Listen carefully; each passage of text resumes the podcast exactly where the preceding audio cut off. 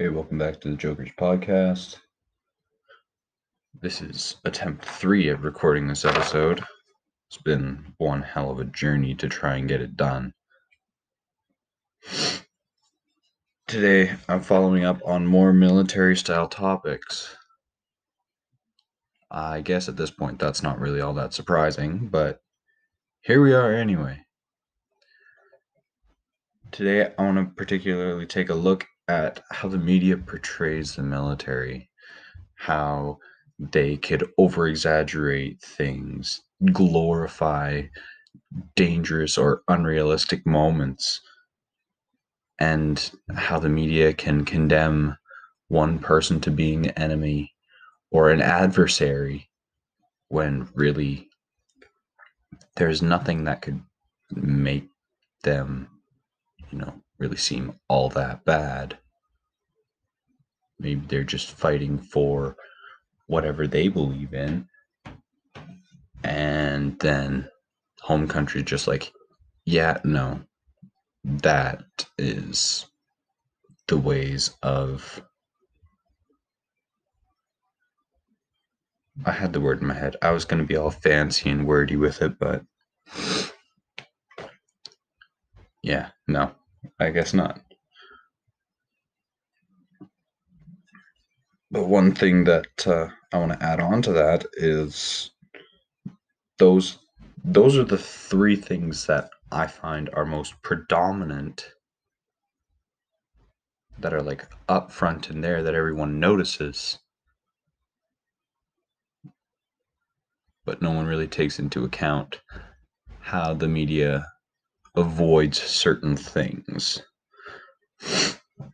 like death tolls or why things happened.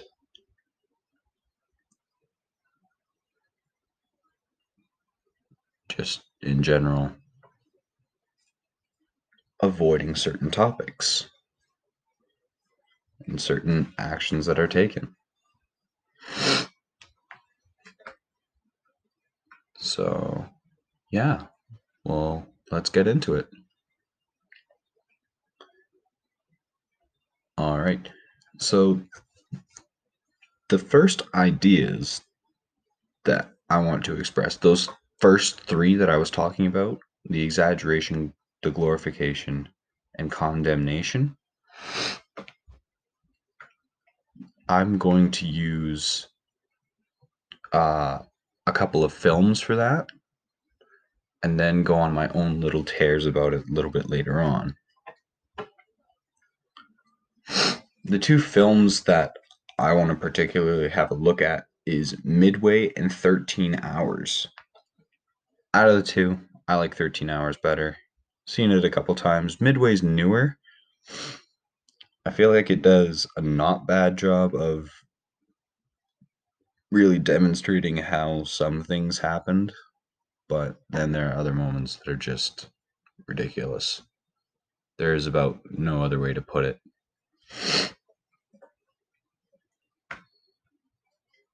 No, I'm not sick. Just my nose is running like a faucet. I think it's from like how the studio is right now. Anyways, when we jump into it, I want to start out with how I feel about Midway. New movie does not bad job of demonstrating how some things were taken into accord, how I don't know.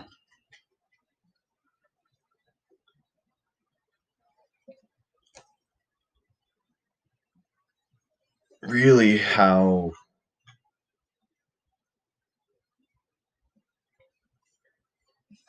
uh, the chain of command used to be and how some of it started. Like you can put things together yourself and try and collect it but you know half the time you count on the film to tell you why things started.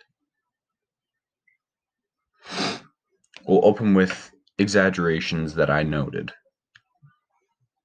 Exaggerations really kind of close to the beginning of the movie because in the beginning of the movie you're a couple years prior talking with some other uh, important people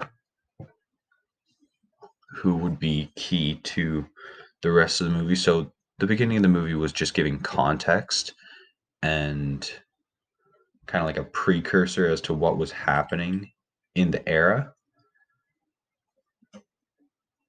Followed by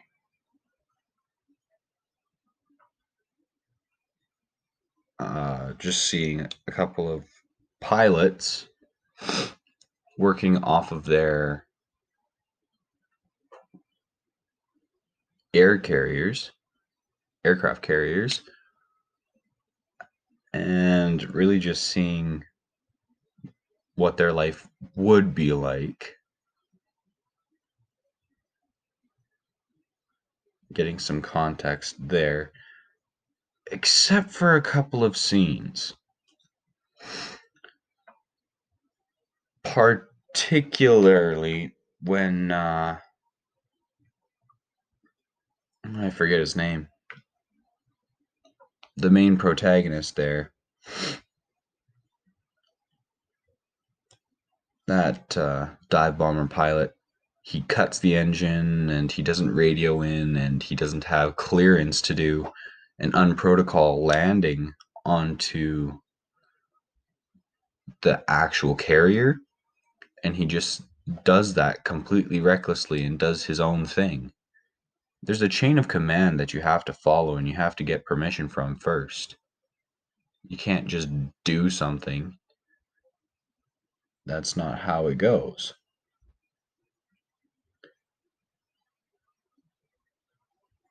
So, the first one that I had particularly noted was that.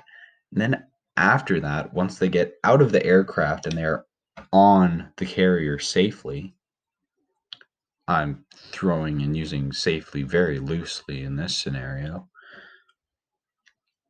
His actions were completely without reprimand.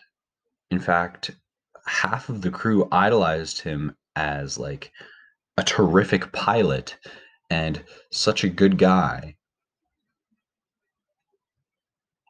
When really he followed zero chain of command. He just kind of went out and did his own thing and whatever the hell he wanted to.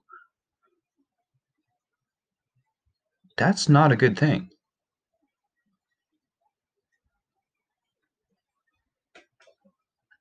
Then you get a little bit later into the film. This is moving on past the uh, the pilots and the carriers. They get a call in that Pearl is being attacked by the Japanese. And when I say Pearl, I'm referring to Pearl Harbor. It's a very accurate scene, I would think. I wasn't there myself. I can't really say that, yeah, this was what happened. This is how it happened. But in my mind, that's pretty realistic. Some boats were sinking, lots of fire, lots of casualties, military and civilian. Because those docks were pretty well opened up. I think there was supposed to be some kind of festivities going on, actually. Or at least that's how it seemed in the film.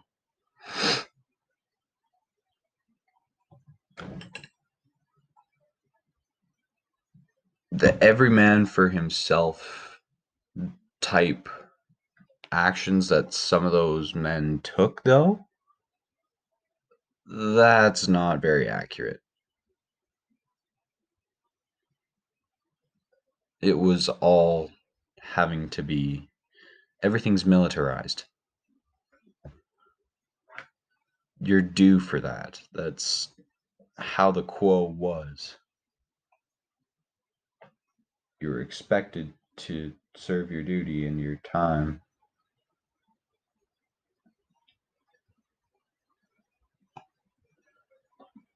And that's not really up to any of the soldiers. That's just how it was. So, taking all that into account, it really pains me to say, but that part isn't all that realistic. There were lots of scenes that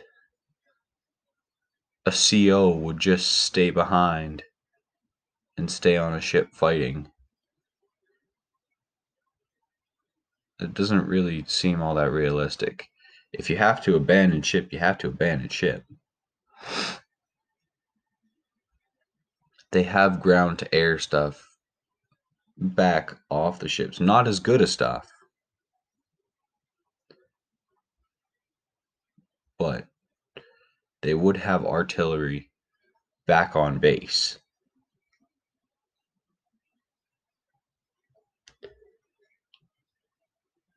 And at the height of World War II, when I say the height, that's pretty loosely as well.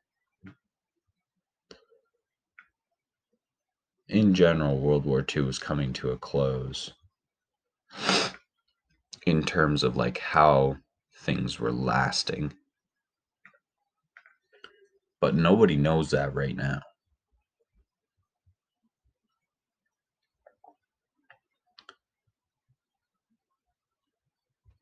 So that's a lot of things that I would think to take a look at.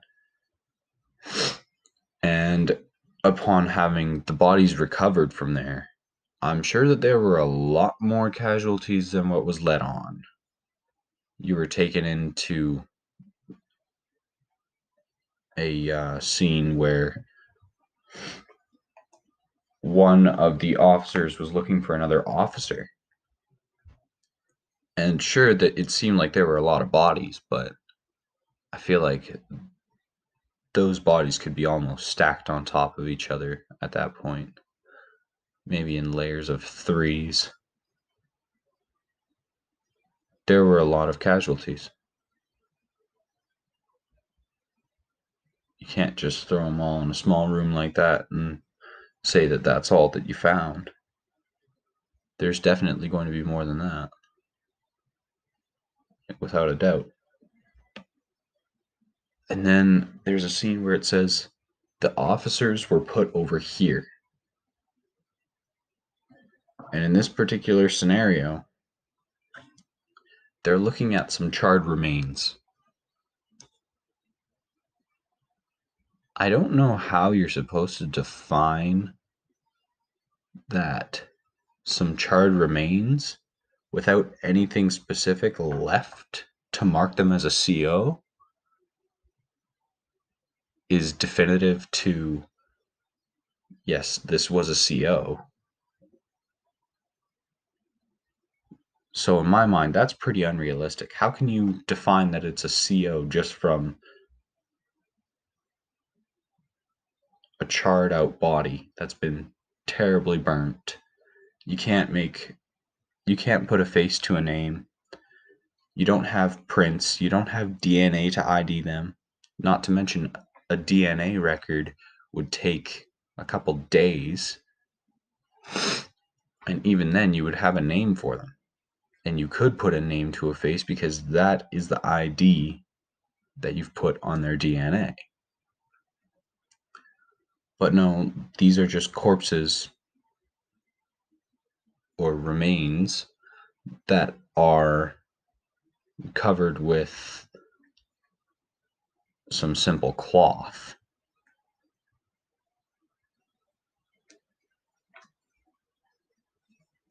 And the fact that they're looking at this set of charred remains, and then all of a sudden they bring out this shiny grad ring.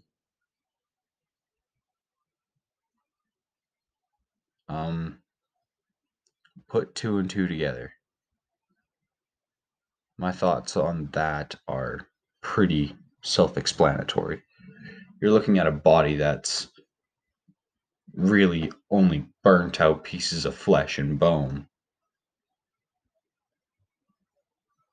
and you whip out the shiny grad ring.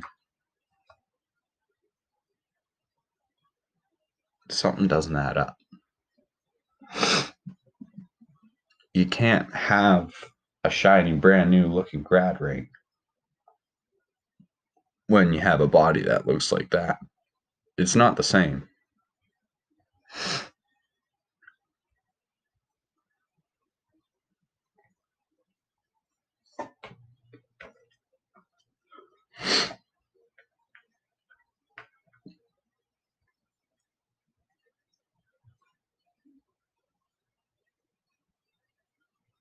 From there, right up until there was some actual dive bombing that was acted on from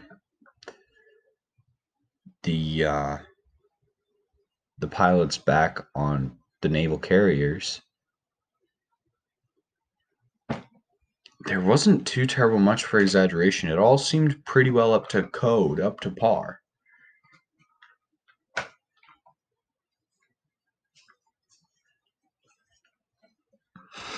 But once you get to some of the dive bombing that's executed later, having a look at some of those altitudes and having to use an old school yoke like that,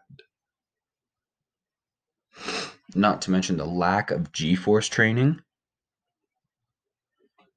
those are some pretty crazy altitudes to be taking that on. That's something that even pilots to date in our modern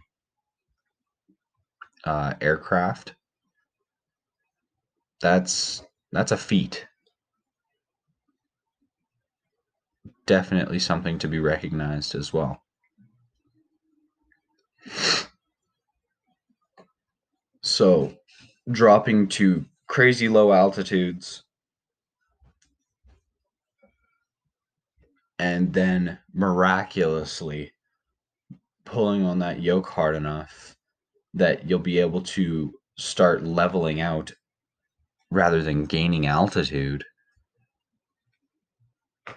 That's pretty close to impossible, not to mention the G's that you would be exerting on yourself and the co pilot at that point. Like, they don't have G suits back then. It was your standard issue um, fatigues and some air that was actually in the aircraft.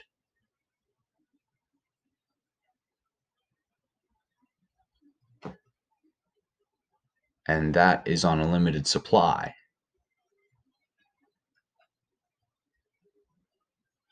That's all things that you've got to take into consideration.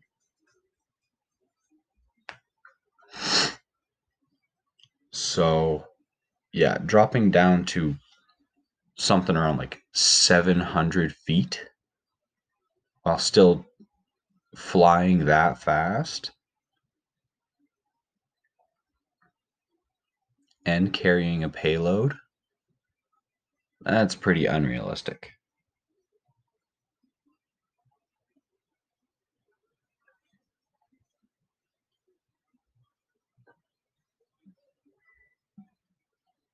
And then from then on out, there's not really all that much I can say. It, like I said, it's a pretty good movie. There's a lot of really good parts in it that are quite realistic. However, there's an extent to how much you can just throw in there and hope that people don't notice right out of the gate when you're throwing counter commands at a CO, that will immediately throw up some red flags like be cautious, don't fully trust it. But it does a pretty good job, in my mind at least. That's all covering exaggeration and lots of the glorification that's in there.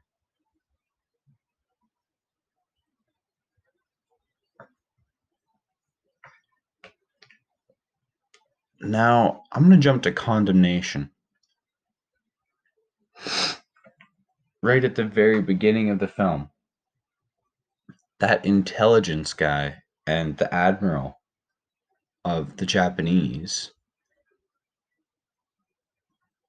they were talking about trying trying to avoid a war. That immediately in itself is basically saying bad things are coming.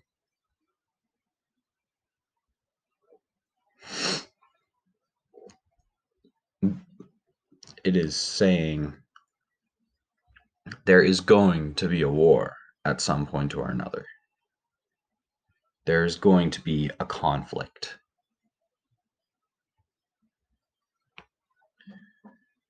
That in itself defined half the movie. They were condemning themselves to having to write a war scene right from the moment that they decided that they were going to put that clip in there.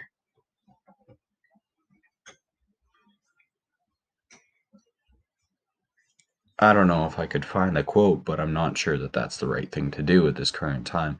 This is my opinion on everything.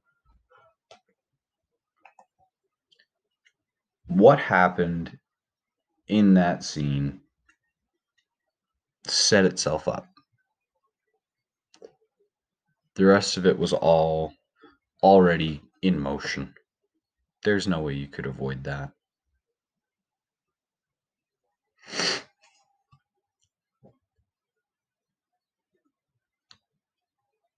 So that's what I saw, like right out of the beginning. I didn't take note of much else for condemnation in there. I'm sure there's more. If any of my listeners feel like having a look at that and looking into it, be my guest. Feel free to shoot me a message about it or leave it in the comments. I would be happy to see what you guys have seen. Flipping over to the avoidance side of things.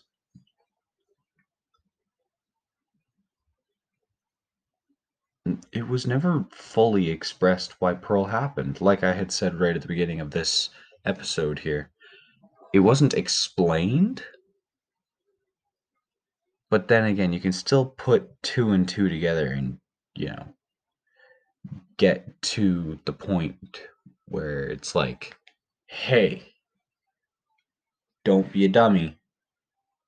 This is where it started.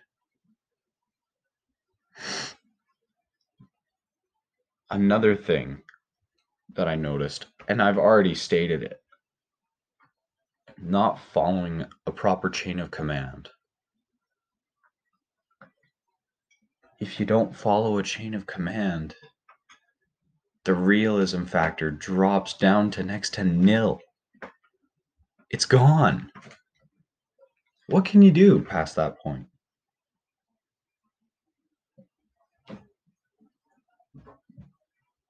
Like, just say, oh, yeah, that's completely okay.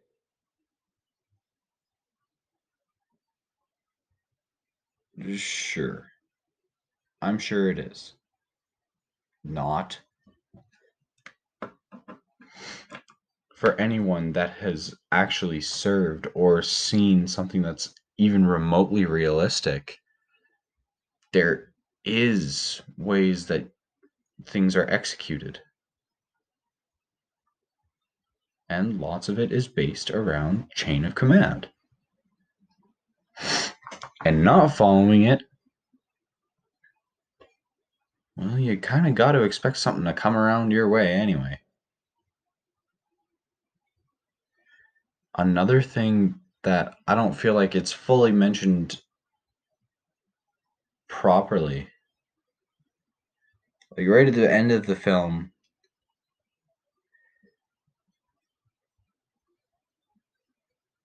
yeah, you have a brief look at how some families are affected by the deaths of uh, men who have served and been killed in action or injured in action. But I don't think people really get a full spectrum of how bad things could really go.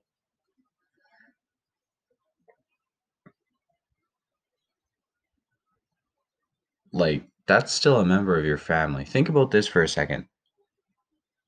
Think about one of your family members going off to serve, followed by an attack on your home front. Like almost right on your front doorstep, home front.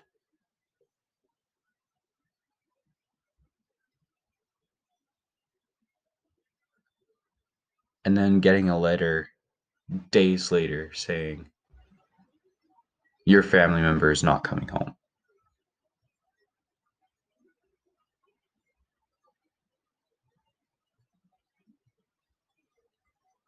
The devastation that is within that is brutal.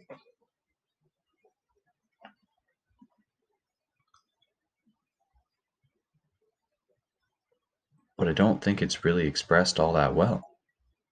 Honestly. I feel like it could be expressed better, fuller. But it's not. That's the gist of it. The media doesn't talk about how bad something could really be because that'll throw people away from the military immediately. They won't talk about how devastating PTSD could be, how likely you are to die. They won't talk about that. Immediately after they do, they'll start losing people that had been planning to enlist.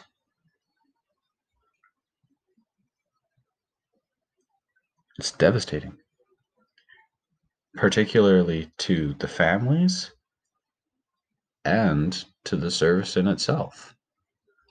The media won't portray something that could hurt the economy of the military when the when the military discloses certain information and is very careful about what they disclose. And, you know, basically has an unspoken contract with the media to deem what can and cannot be said through their services.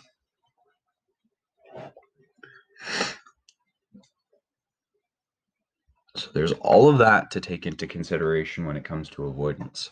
Glorification. You've got your heroes for doing stuff that is reckless and stupid. You've got your exaggerations that are completely blown out of proportion or that just aren't realistic, period. And then you've got the condemnation. Like, you're admitting to something going wrong before it's gone wrong. You're throwing something out there that is hearsay and just going after it. Basically, throwing the ideas of, well, everyone out there and saying, there isn't a war going on right now. But there will be. You just wait. What do you do? Like, it's all set out in front of you. That has been Midway and the first segment. We'll see you in the second one with 13 hours.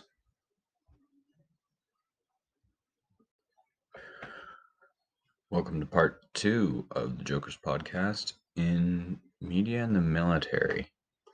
I know it was only a half hour that I recorded, but I went and I took a quick little break so I could get some food in me.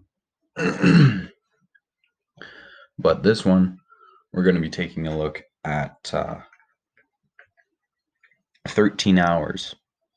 Another really great film. When I say another, I already told you which one's my preference. However, that is not the point. We're going to be covering the same topics for the same reasons. Pretty straightforward. All right, so what I want to get to with this is first off, again, we'll go with the exaggerations. As per most war films, there's always the exaggerations of explosives. They always want to have it with all those big booms and blasts and explosions and fire and pyro all over the place when in reality an actual explosion just looks like a geyser of dirt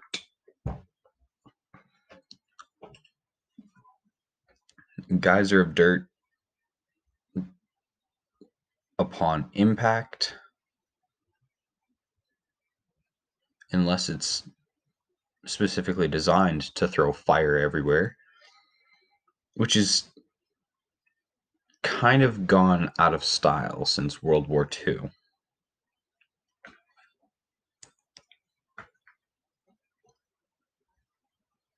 Once you get into the more action type scenes instead of like what would seem like a filler scene you get to a point where we're looking at armored cars. Sure, bulletproof glass is great and all, but it's bulletproof, not grenade proof. Bulletproof also implies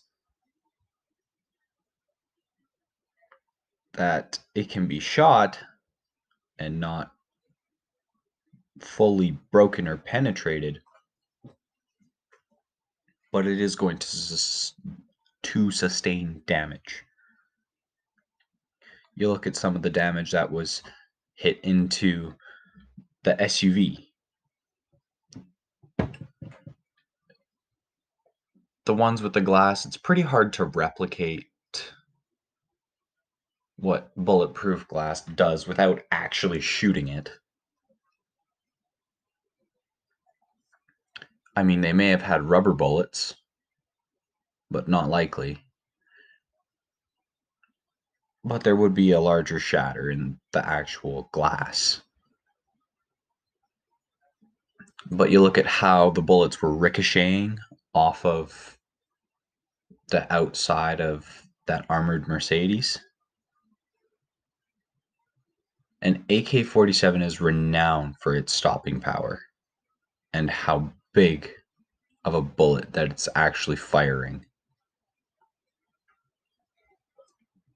Mix that with how close range it is. Sure, you have an armored vehicle,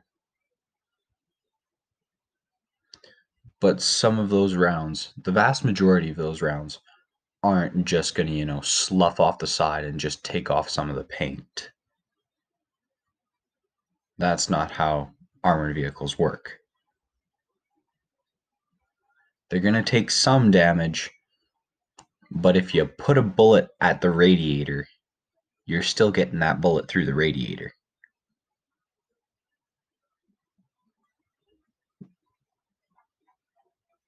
Just throwing it out there.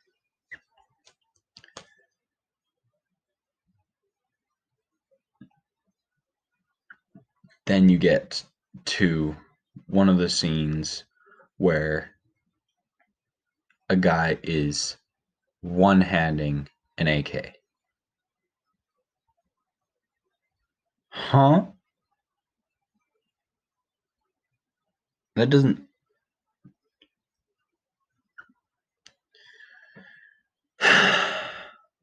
if you can one hand an AK, I'm terrified of what you can do with your bare hands. Recoil is still huge. There are certain adaptations that you can put onto that AK 47 to use it as a semi automatic sniper rifle.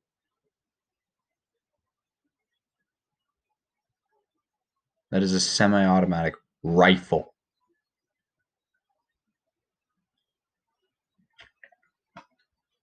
It is an assault rifle, not an SMG.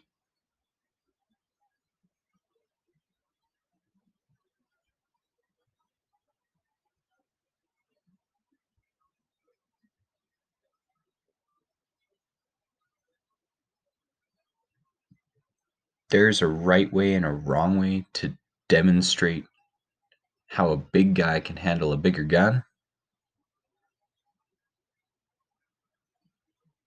But that was the wrong way to do it. One handing an AK is incredibly unrealistic. Bless me for a second.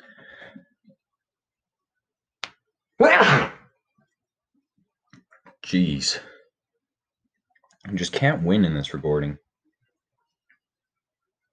That's all of my attempts have had one sneeze in them. Just one. And then gone. Love it.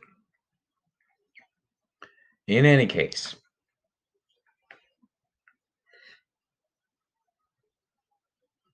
I really couldn't stop watching the film, so it was hard to jot down all of the things that could be noted as exaggerations.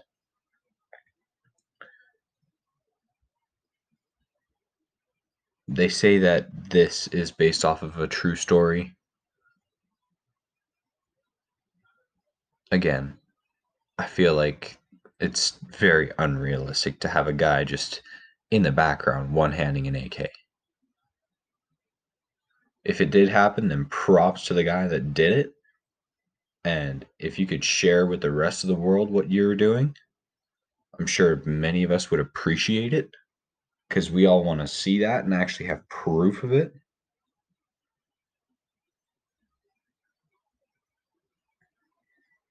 But then again, kind of doubt that this will, you know, reach that member.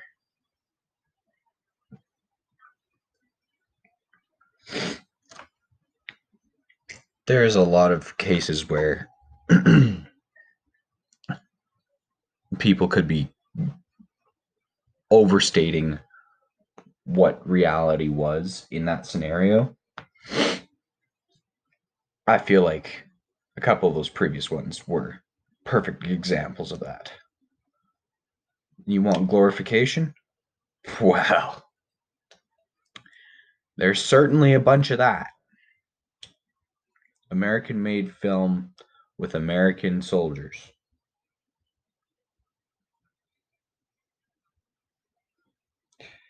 Hate to call you out here, guys, but the films didn't do you full justice. I recognize that the chain of command applies to you a lot less because you're contractors,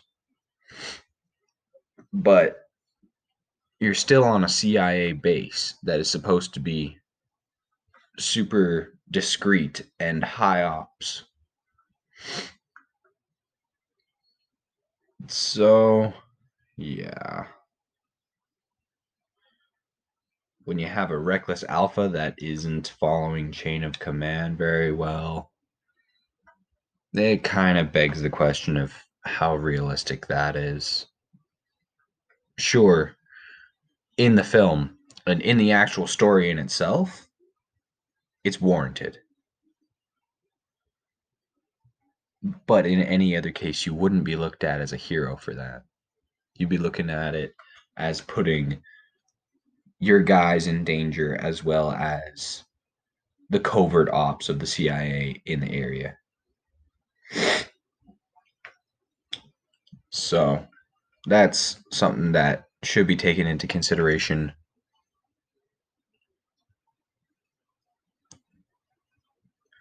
Another exaggeration that I keep finding is you have one little citadel full of white people. And I'm not saying that to be racist, I'm saying that to be realistic. You have one citadel full of white people next to an empty American embassy because there's conflicts going on.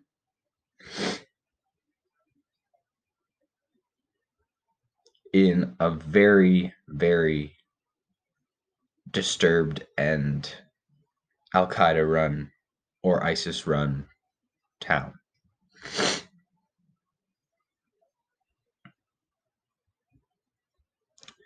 And your base is secret.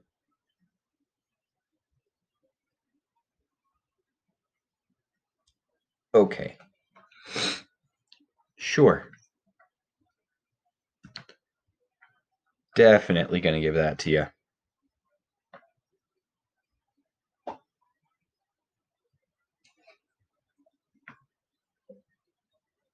But I will say as well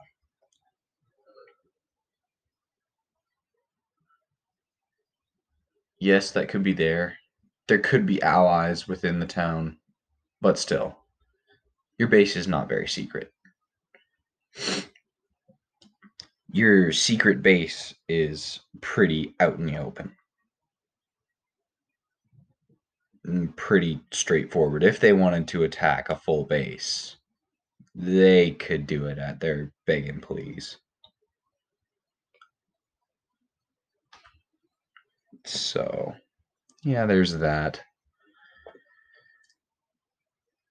Another thing that is glorified and a bit eh, a bit. Very minuscule amount of exaggeration behind it in my mind. Is the military experience aspect and the comments when they're running? Like when there was a confrontation while they were out uh, trying to collect intel? The lady says, This is my third tour. He goes, The other main protagonist is like, This is my 13th.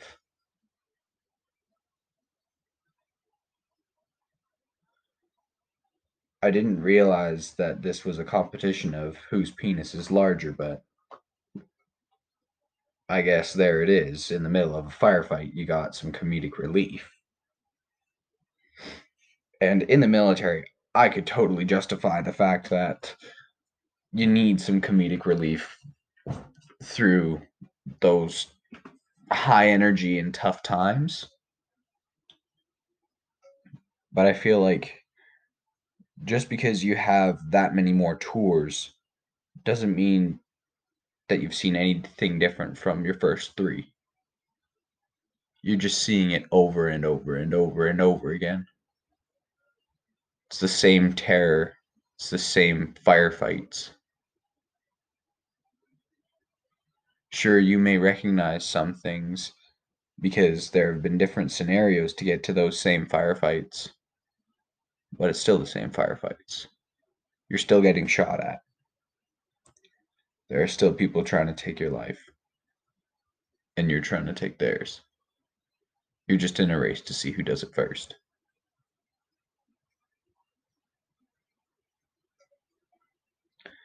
So, yes, there is some experience there. And it's all within reason. Like someone who's had a few more tours would be able to recognize some things maybe a little bit faster, or maybe you just have a fast learner on your hands that's only been there for three tours that is still just as good. In this case, the lady was oblivious.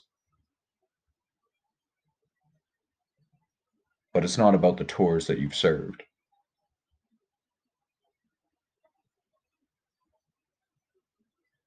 You've been there.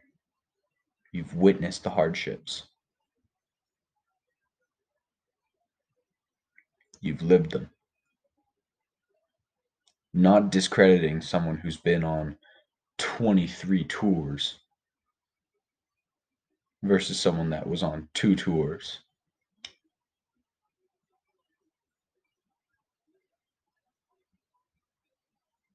You kept being deployed for a reason. Because you were able to make it out. Maybe that person that went on two tours didn't make it out unscathed. Maybe the person that made it out of two tours completely unscathed has nothing compared to the person with 23 tours. Maybe they were just sitting back as intel or waiting as reserve infantry that wasn't called into action directly.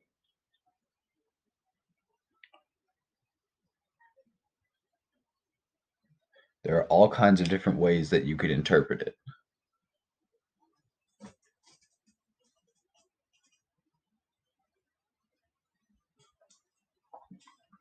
But that's how it is.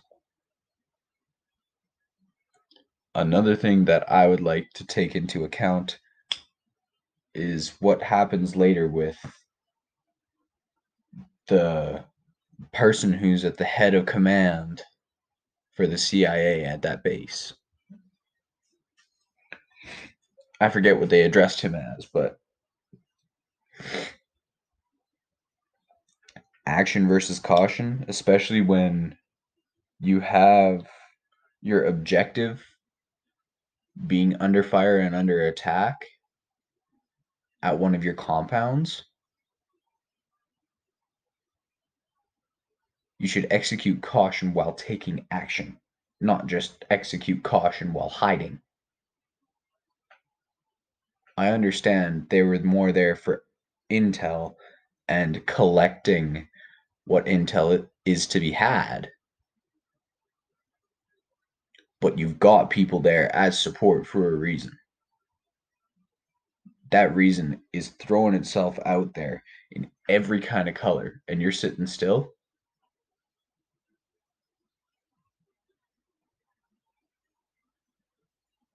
If you were to fail the objective and the mission that is at hand, then it's that CEO's fault. That is their fault because they wouldn't respond at the call to action.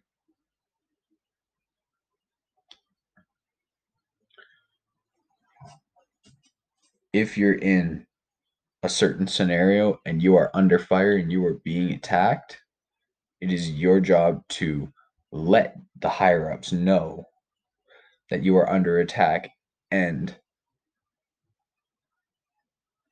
the commanding officer that is on the field at the time is going to take command. That's the right way to do it. If they didn't take command eventually, if they didn't eventually get around to that action, they'd have been sitting ducks. You've got two embassies with American allies. That's it. Two compounds. Versus countless, countless people that are all with a resistance force.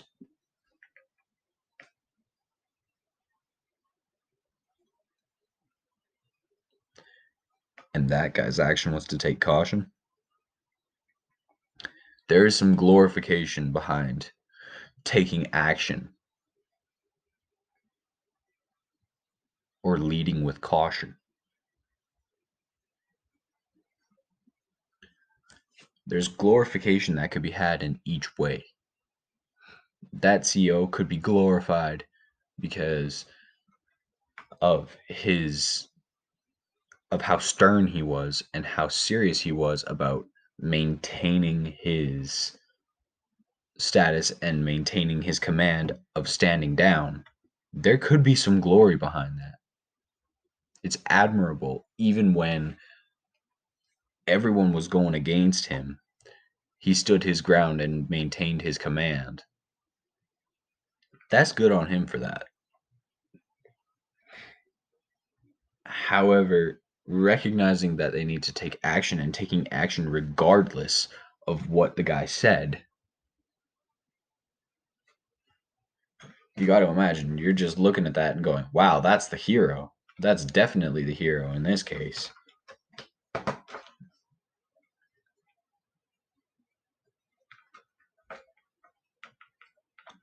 There's an extent to where that's realistic. Lots of it is glorified. Like, yeah, this guy's the hero because he did this.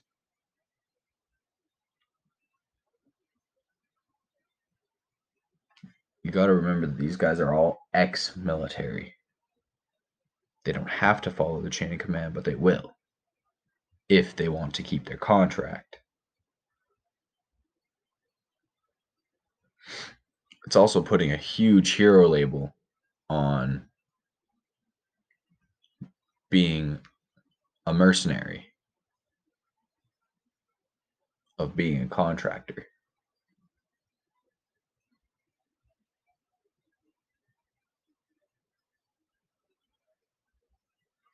that's a lot of hearsay that will be surrounding all that same principle.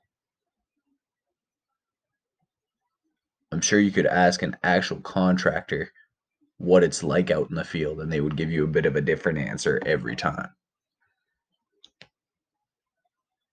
But as much as they were in the force and they were Marines, and they were Rangers.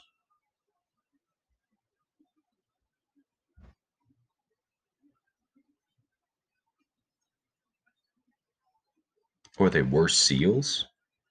That's a big step above all that.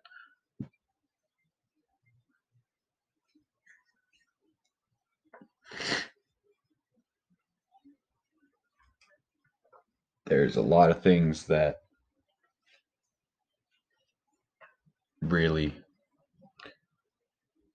just don't fully add up.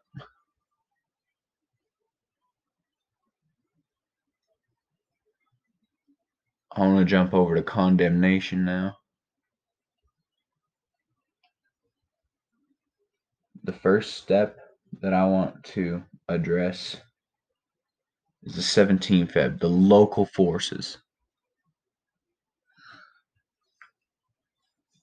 the fact that they were poorly trained, if trained at all, that is the first piece of condemnation. That is basically saying that their forces are weak and that they're going to be of no use to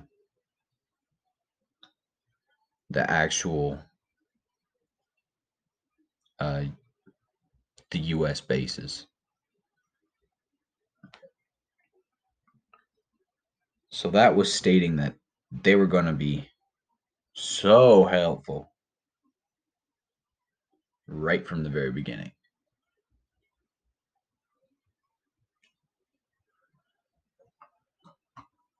Which, yeah, there's there's not much else you can say about that.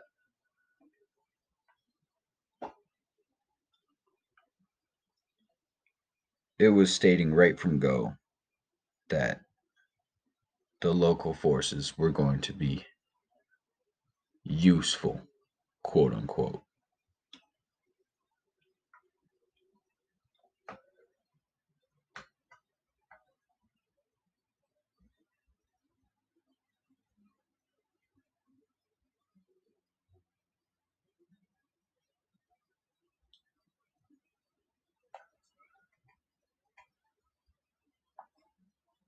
And then, right at the very beginning, it was also stated that there was a lack of government assistance and that the military was a lot less concerned with this quote unquote.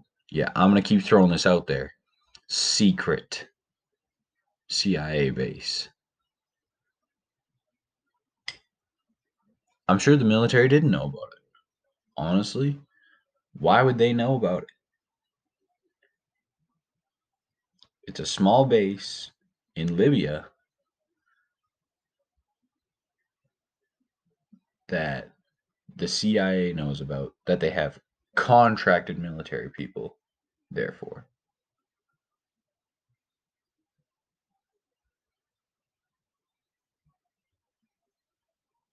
saying that there's a lack of assistance headed into a high conflict area with no actual Marines, like stationed military. That's that's a big problem. That is saying already that they're not going to be getting any help at any type of light speed if something goes down. That's saying that there's going to be a brutal firefight and some very risky and dangerous moments right out of the get go.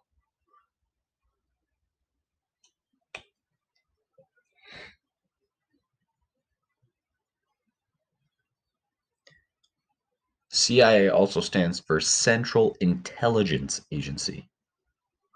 What about that screams military force?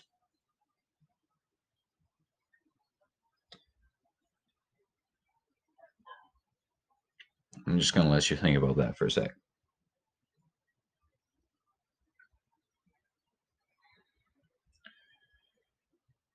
Now, I understand that the CIA is trained to use weapons and armament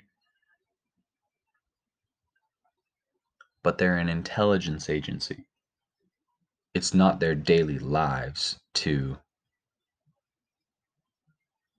live out these firefights and take on these conflicts straight on. That's not what they're there for. They're there to collect intelligence and then send it back to homeland.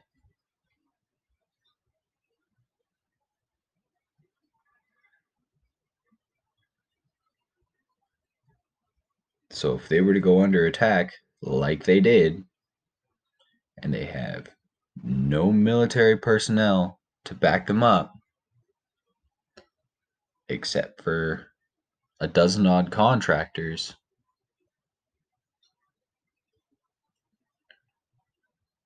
Again, condemnation. You're setting yourself up for failure.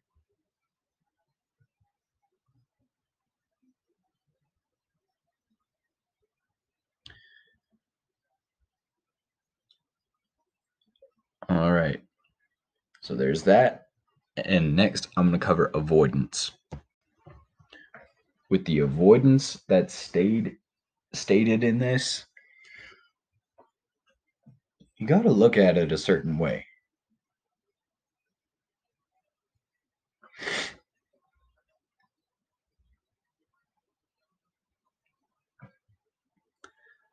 What are they trying to not tell you? They're pretty straightforward about how it would affect their families and home lives since they're just contractors and how they are in a dangerous area.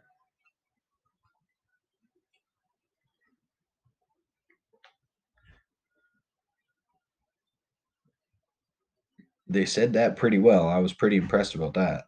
But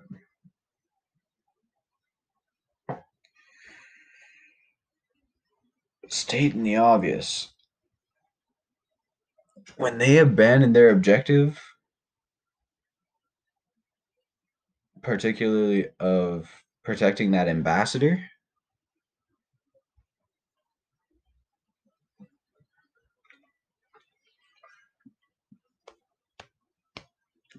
that's a problem. I realize that they're not military, and I'll say it again and again and again. They're not military anymore. They're ex-military. But it doesn't mean that they don't have objectives themselves. and they're under contract to act as if they were still military.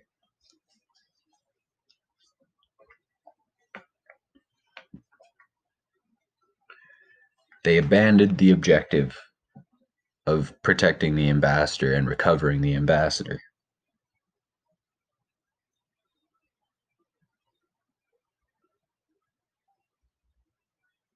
I understand the situation was difficult, but likely later on there will be reprimand for that. But they're avoiding talking about it. I understand they're dealing with the many issues that they have on hand, but that's still a piece of intel that they lost that was huge. And it's lost. Not marked KIA, but MIA. They keep trying to throw out there no one could survive that, no one could survive that. And we find that nearing the end of the film, someone survived that, someone survived that. As military personnel, you can't just throw out there, this can't have happened. No, you need to be sure. You have to have confirmation. Like, if you say the target will be executed or the hostiles will be taken down, you watch them go down and you get confirmed kills. You don't have a semi confirmed kill. That's not how that works. Moving forward from the two particular films that I wanted to address. I want to cover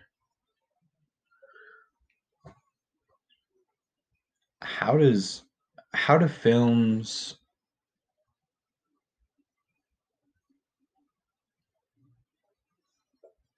express war?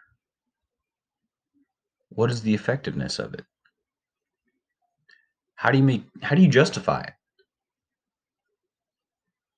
Not only how do you justify it, but moving forward from there, how do you get people to keep going for it? How do you get people to come back to it all the time? Sure, it spreads propaganda, but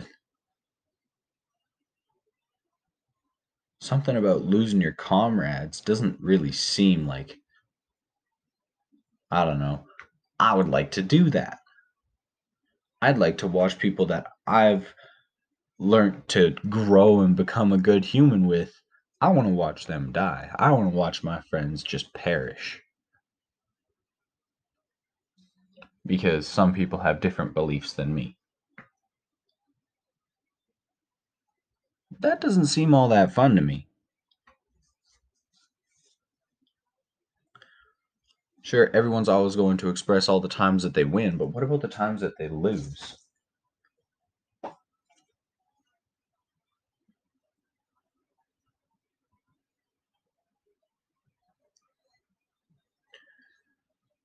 I feel like that's something that the media doesn't cover. They only cover how exaggerated and glorified things are.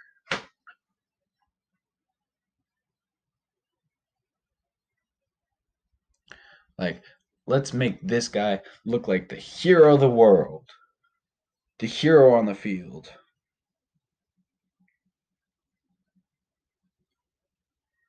He was the last survivor in his platoon and he managed to stick it out for this long doing such and such and whatever.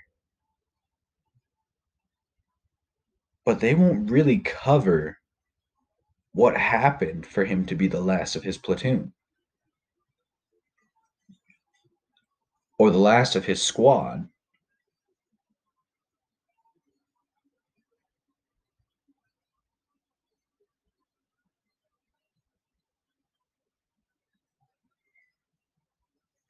That will just kind of get swept under the rug.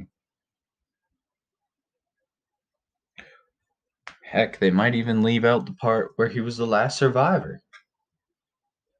They might just say, like, he did this, or this soldier did this, he or she did this. They're a hero for it. They did all of this cool stuff. They're a hero.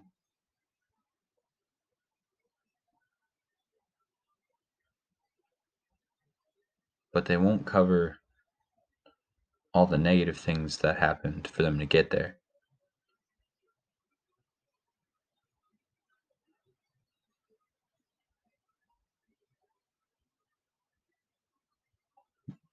I feel like that's a really bad part about it. Back in the day when war journalism was a thing, and how everything has changed now to be all the showing all the positives. Well not that that's really changed all that much. To get people to sign up back in world war one and two you had to make it look like it was going to be a good time a good thing. Like you would be a hero and you would come back renowned for being one of the greatest people in the world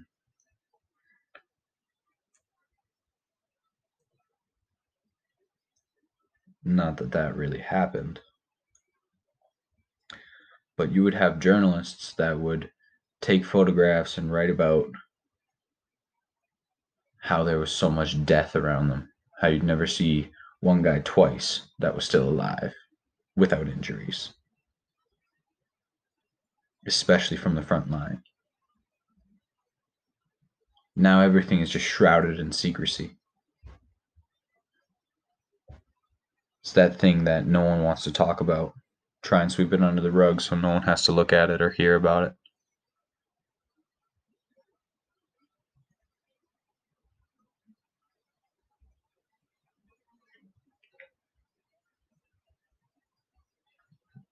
Why do we show all this stuff? Why do we show all these kids and teenagers that it's going to be a good time?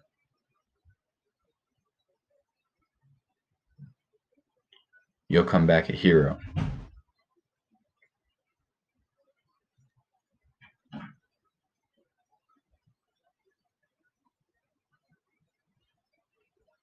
You come back and you get treated just like everybody else.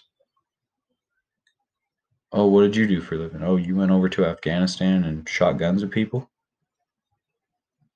Oh, good for you. How many tours did you do?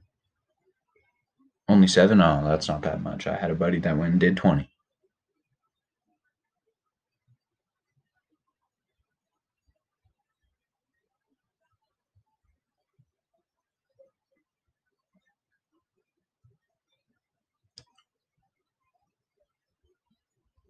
Oh, you only did this? Well.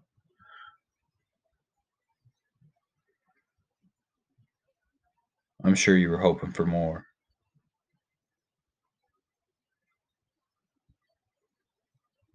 I feel like it's the only part that would tear people apart. But the media won't say that. No one wants to admit the hard truths.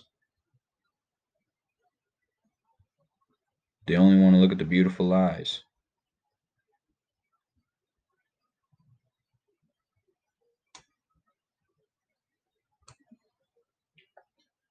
Or the half truths.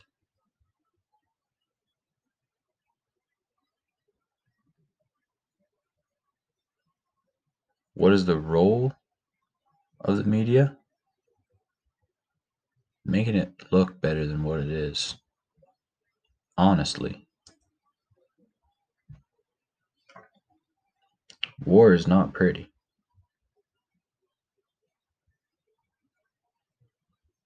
Nothing about it is. People die. Friends. Family. It doesn't have to be your friends or family. Just sit back and think about it for a minute. When you shoot someone, they are dead. They don't get to go home to their families, and their families never get to see them again unless it's six feet under.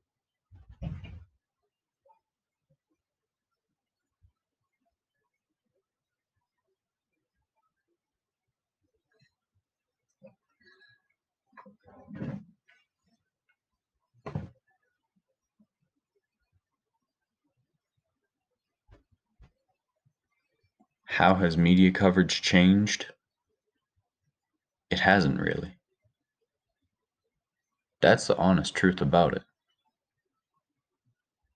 Everyone always wants to make it look like it's such a beautiful thing.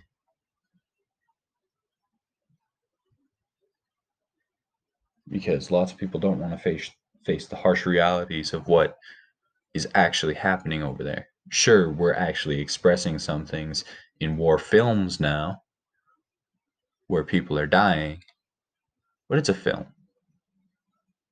No one can really relate to that unless you were actually there or you've had that experience yourself.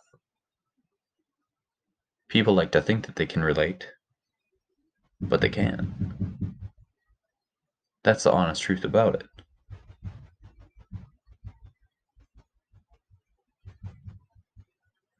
You need to be there to know.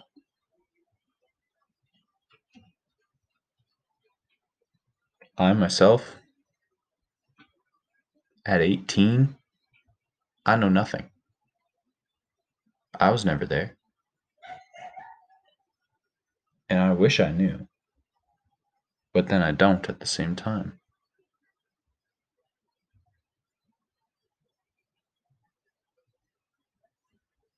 That's the honest truth about it. So, how has everything changed?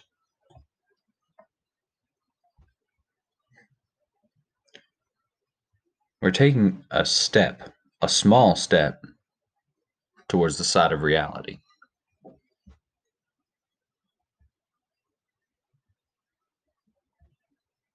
But unfortunately, reality is all a matter of perspective. What's real to someone could be a funny story to another. Not saying that's the way it is, but it could be.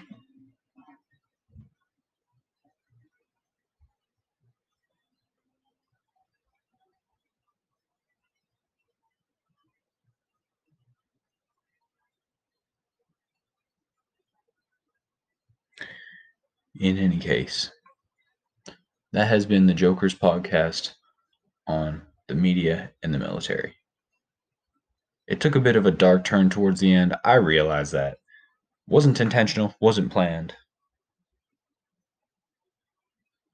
But it's the truth as I know it.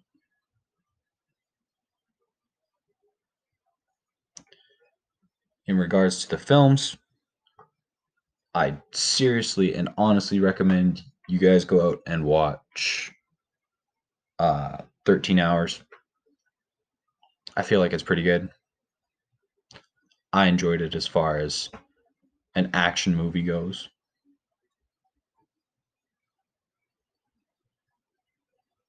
In any case, this will be released not too terrible far from Christmas. So, happy holidays to you all. And since this is 2020, have as good a time as you can from home.